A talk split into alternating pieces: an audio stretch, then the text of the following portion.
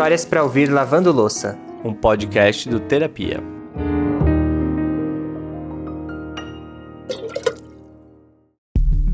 Bora botando essa buchinha pra trabalhar, que tá começando mais um Histórias pra Ouvir Lavando Louça. A gente entra com entretenimento e vocês entram com a mão na massa, beleza?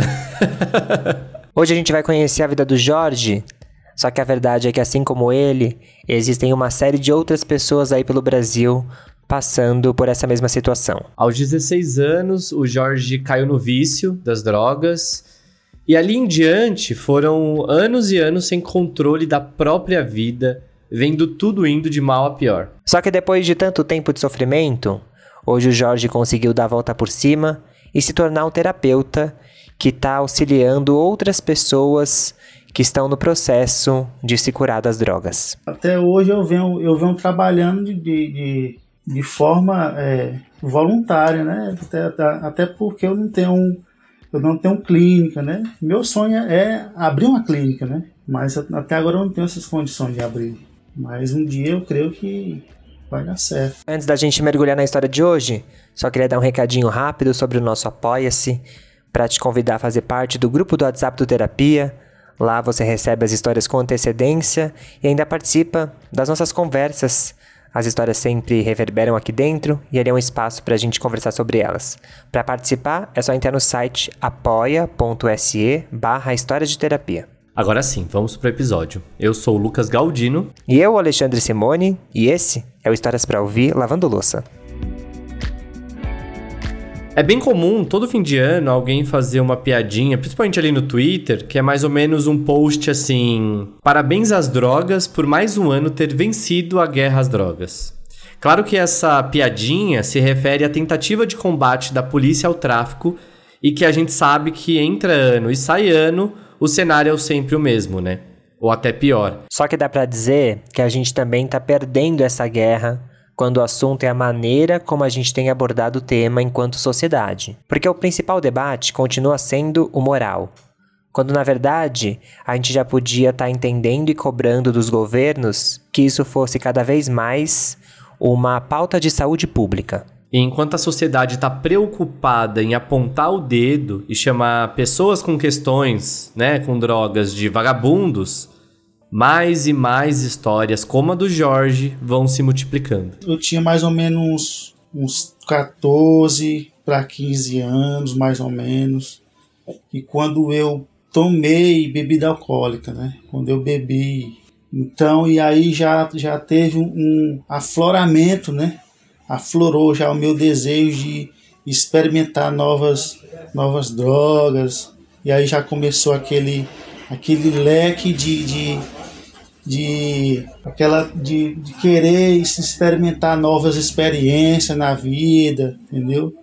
E aí já começou aquela vontade, né? Aquela euforia de amizades, entendeu? E aí por aí já foi começando, né? Aí eu já estava com mais ou menos 16 anos já comecei a frequentar lugares, né? Com mais frequência. Essas festas já foi com mais frequência. E aí já veio o vício também, já foi com mais frequência. E se a gente fosse imaginar essa vida do Jorge no vício enquanto um gráfico, dá para dizer que nos anos seguintes, a curva dele foi só para cima. Nessa época, ele ainda estava na escola, mas o interesse dele nas aulas foi inversamente proporcional ao interesse em fugir da realidade. Ele começou a levar drogas para a escola e aí já quase nem cumpria o dia inteiro, né? Cabulava e tal. Sempre chegava algum momento do dia que o Jorge arranjava uma desculpa para conseguir ir embora e usar droga. E nessa época, ele ainda escondia bem o uso. Então a família dele ainda nem tinha entendido o que estava acontecendo. Quando eu tinha mais ou menos 16 a 17 anos, eu montei uma loja de envelopamento, de gráfica de adesivo. E aí no decorrer desse tempo, 1 ou 2 anos, eu perdi tudo, né, pro vício. Acabei com tudo.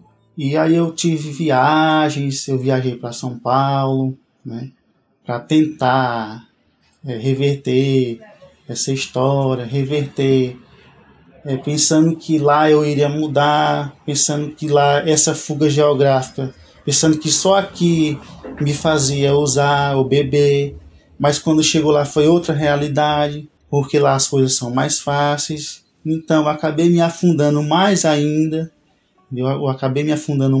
porque lá as coisas são tudo mais fáceis e a amizade também é muito mais fácil. Então eu peguei e vim de lá, de São Paulo na época, em 2013, eu vim porque a minha mãe mandou me buscar. E a mãe do Jorge fez isso no momento certo, porque nessa época ele estava flertando com um caminho que ia deixar tudo ainda mais difícil. Ele chegou a ficar 2 dias na Cracolândia, só que ainda bem que ele teve forças para ir embora. Uma coisa que me doeu muito no tempo, quando eu cheguei para pegar o ônibus, a moça chegou e falou assim para mim: coloca as coisas desse drogado aí dentro do ônibus, que eu vou levar ele pro Piauí. Né? Isso me doeu e me marcou muito, até porque o usuário, o dependente químico, ele é uma pessoa ausente de carinho, ele é uma pessoa, né, excluído pela sociedade, ele é uma pessoa que não tem oportunidades. Então eu vejo que a dependência química, ela exclui em todo sentido. E aí o que essa exclusão gera é só um ciclo. Quanto mais a pessoa é excluída, mais ela vai recorrer às drogas para ter algum tipo de conforto. E foi isso que aconteceu com o Jorge. Nos anos seguintes, ele só se afundou mais ainda. Entre 2013 e 2018, o vício dele aumentou e as coisas foram ficando cada vez mais insustentáveis. Nesse meio tempo, ele ainda teve um lava rápido. Mas de novo aconteceu a mesma coisa que aconteceu ali com o primeiro negócio. Ele acabou perdendo tudo para bancar o consumo. E aí é claro que a relação dele dentro de casa foi ficando cada vez pior, porque ninguém conseguia mais suportar aquela situação. E aí chegou um momento que o Jorge começou a ficar agressivo, inclusive com a mãe dele. E aí foi que veio o fato mais drástico dessa história toda. Em 2018, em novembro de 2018, eu fui preso, né? Minha mãe deu parte de mim, eu fui preso, né, acusado de agressão verbal, agressão física, no tempo, né? Por querer agredir ela para conseguir dinheiro. Nesse tempo eu já não estava mais em mim, eu já corria doido na rua, né? Porque a minha progressão no vício foi muito grande. E aí então passei 6 meses no presídio, e depois de 6 meses no presídio, eu fui diretamente para o Instituto Volta à Vida, Teresina, Piauí. Então lá passei 7 meses de tratamento. E quando eu saí, eu pensei que estava curado, né? Mas não. Eu saí quando deu 3 dias. Não deu 15 dias, deu 3 dias eu recaí novamente. E novamente eu retornei. Passei mais 6 meses. Com 6 meses, com 30 dias eu recaí. Então retornei novamente. Então, desde 2020, de julho de 2020, que eu estou sóbrio. Então já vai para 3 anos já. E acho que aqui é um ponto bom para a gente retomar uma questão que a gente trouxe lá no começo e que faz toda a diferença. Uma coisa é a sociedade olhar uma pessoa adicta como uma questão moral.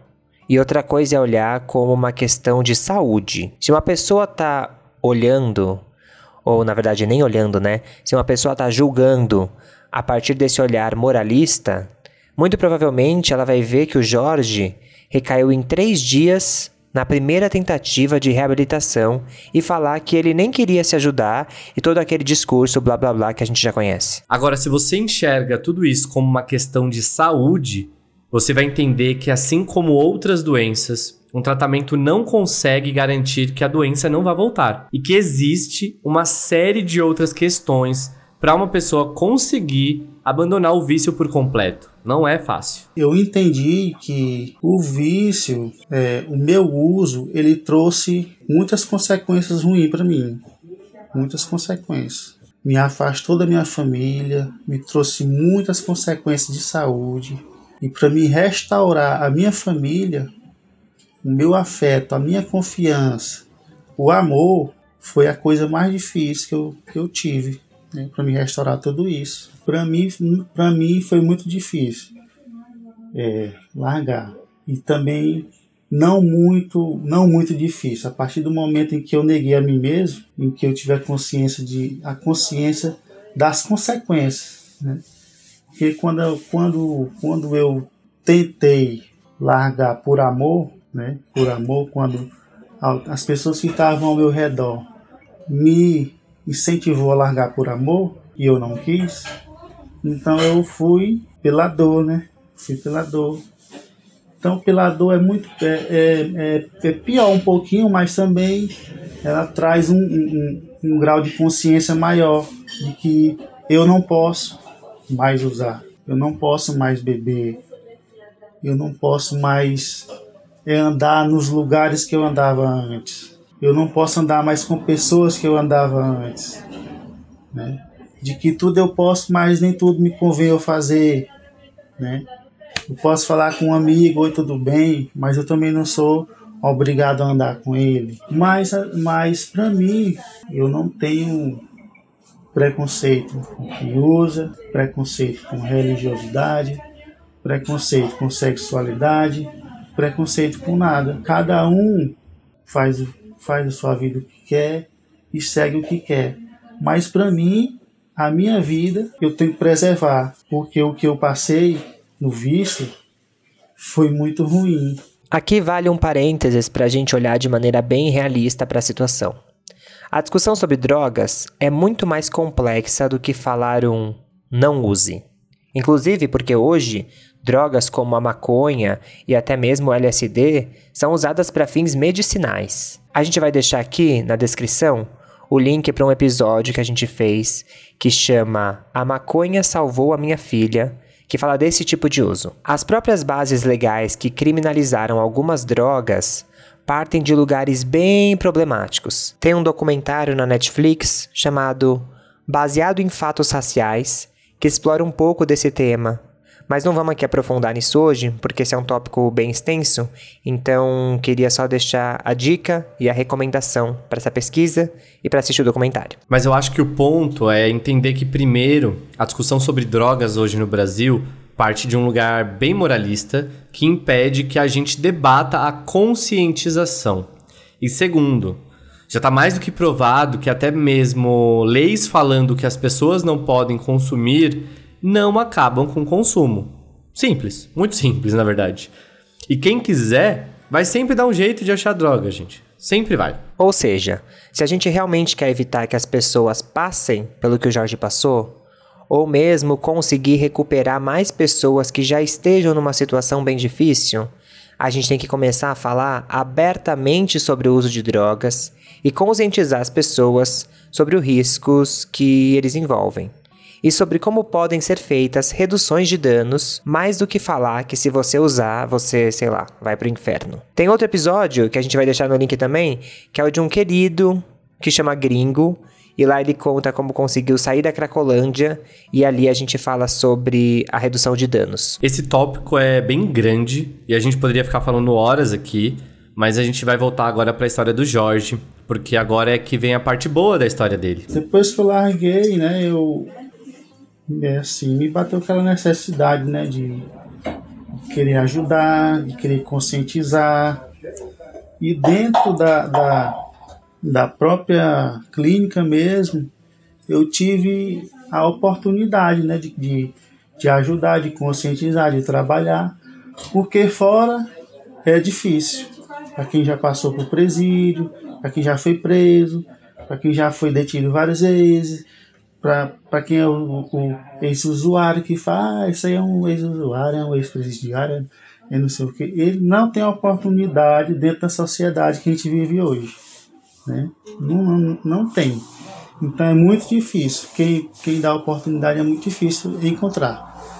Então dentro da clínica eu encontrei a oportunidade, né, de trabalhar, de conscientizar. Então eu já fui estudando lá mesmo, né, sobre a dependência química, e fui fazendo curso online, né, e fui me especializando. E aí eu fiz um curso pela FEBRATIS, pela Federação Brasileira de Terapeuta Integral Sistêmica, e fiz vários outros cursos também online, e me formei terapeuta, né? Uma das coisas mais legais que o Jorge fez, desde que buscou essa formação, foi um projeto de terapia com detentos de um presídio em Esperantina, lá no Piauí. Ele passou 6 meses dentro do presídio, ajudando as pessoas que estão ali e conscientizando sobre a dependência química. Tudo a partir da história dele, de tudo que ele vivenciou e do que ele estudou também. E é bem bacana, porque hoje ele consegue olhar para trás e encarar de frente a história dele. Não só para que o presente e o futuro sejam diferentes, mas também para conseguir ajudar outras pessoas a não passar por tudo que ele passou. Nossa vida aqui não é um avião, né, cara? Sim. Não é um avião. Às vezes eu fico me pegando porque aí eu coloco um avião assim do lado, né? Eu fico pensando por que o avião só decola no final da pista, né? Então é porque se fosse no começo não daria nada certo, né? Ele só vai decolar no final da pista, né? Então a nossa vida aqui nem é um avião. Se eu tivesse decolado lá no começo, hoje eu não estaria aqui, né? Hoje eu não estaria aqui contando essa história. Eu caí várias vezes, né? E me desbandei várias vezes, perdi tudo várias vezes, né? Então, acho que na vida do ser humano tem que ter uma história de superação. Ele tem que perder lá atrás para ganhar aqui na frente, né? Então, eu acho que é na vida de cada ser humano. Porque se ele ganhar com facilidade, ele não vai dar valor. Não dá valor de jeito nenhum. Eu tenho orgulho da minha família, né? De todos que me ajudaram, de mim mesmo. Um orgulho de tudo que aconteceu comigo, até porque foi difícil, foi, né? Foi ruim, foi, mas aconteceu um bem na minha vida, porque se eu não tivesse dado esse passo, né, de querer me ajudar, de querer sair lá do fundo do poço, mas se eu me sair do fundo do poço, alguém me deu a mão, né, que foi a minha família, as pessoas que estavam ao meu redor. Eu gosto quando surgem esses temas nas histórias, tanto aqui do podcast quanto lá no canal, porque a gente pode quebrar alguns paradigmas aí, né? Eu entendo que muita gente vai ouvir o podcast e vai falar: não concordo, acho que droga é ruim. Sim, ok, você tem o direito de pensar isso, claro, não é um grande problema. O grande problema é, a gente não pode olhar para essa questão como algo moral, né? Como a gente veio dizendo aí durante todo o episódio. É uma questão de saúde, né? Teve uns posts durante o carnaval que viralizaram nas redes sociais, que era justamente falando que tipo de droga você pode usar com outra. E muita gente falando assim: isso vai motivar as pessoas a usarem. Mas é muito pelo contrário. É redução de danos que chama, né? É você mostrar para as pessoas que, assim, você vai usar de qualquer forma, mas esteja atento, porque essa droga X com a Y vai te fazer mal. Um exemplo muito simples mesmo, é o azulzinho, né? O Viagra, que, enfim, homens mais velhos ou qualquer tipo de homem vai usar ali, dependendo da sua vontade. É um medicamento, mas ele é de alto risco se você ingere com álcool. E muita gente não sabe. E são duas drogas, duas listas, né, no caso. Mas são duas drogas, e que elas não reagem bem uma com a outra. Então, assim, imagina quando você, de repente, vai usar maconha com algum outro tipo de droga. Não é falando, use. Tome cuidado. Eu acho que a gente tem que mudar a chavinha e começar a pensar dessa forma. Tome cuidado. Vamos pensar nisso como saúde. Tem muita gente que está doente, não é por mau-caratismo, não é por vagabundagem. As pessoas estão doentes, e elas precisam de assistência médica. Não de cadeia, não de agressão, enfim, não uma forma truculenta. A gente tem que tratar as pessoas como pessoas, e elas estão doentes, e a gente tem que ajudá-las. Eu acho que é essa a lógica que a gente sempre tem que trazer para cá, para os episódios que a gente aborda esse tema, né? Até porque quando a gente entra nesse discurso de, é vagabundo, não sai daí porque não quer, o que a gente faz é deixar de estender a mão para quem tá precisando, passa a julgar e não faz nenhum tipo de ação para que aquela pessoa consiga sair daquela situação. Geralmente, alguém que está passando por esse momento que o Jorge passou, precisa de acolhimento, de apoio e de alguém para ajudar a trilhar um novo caminho. É isso, que a gente de fato esteja disposto a ajudar as pessoas, né? Não fingir que isso não existe, que tá longe de mim e vou ignorar.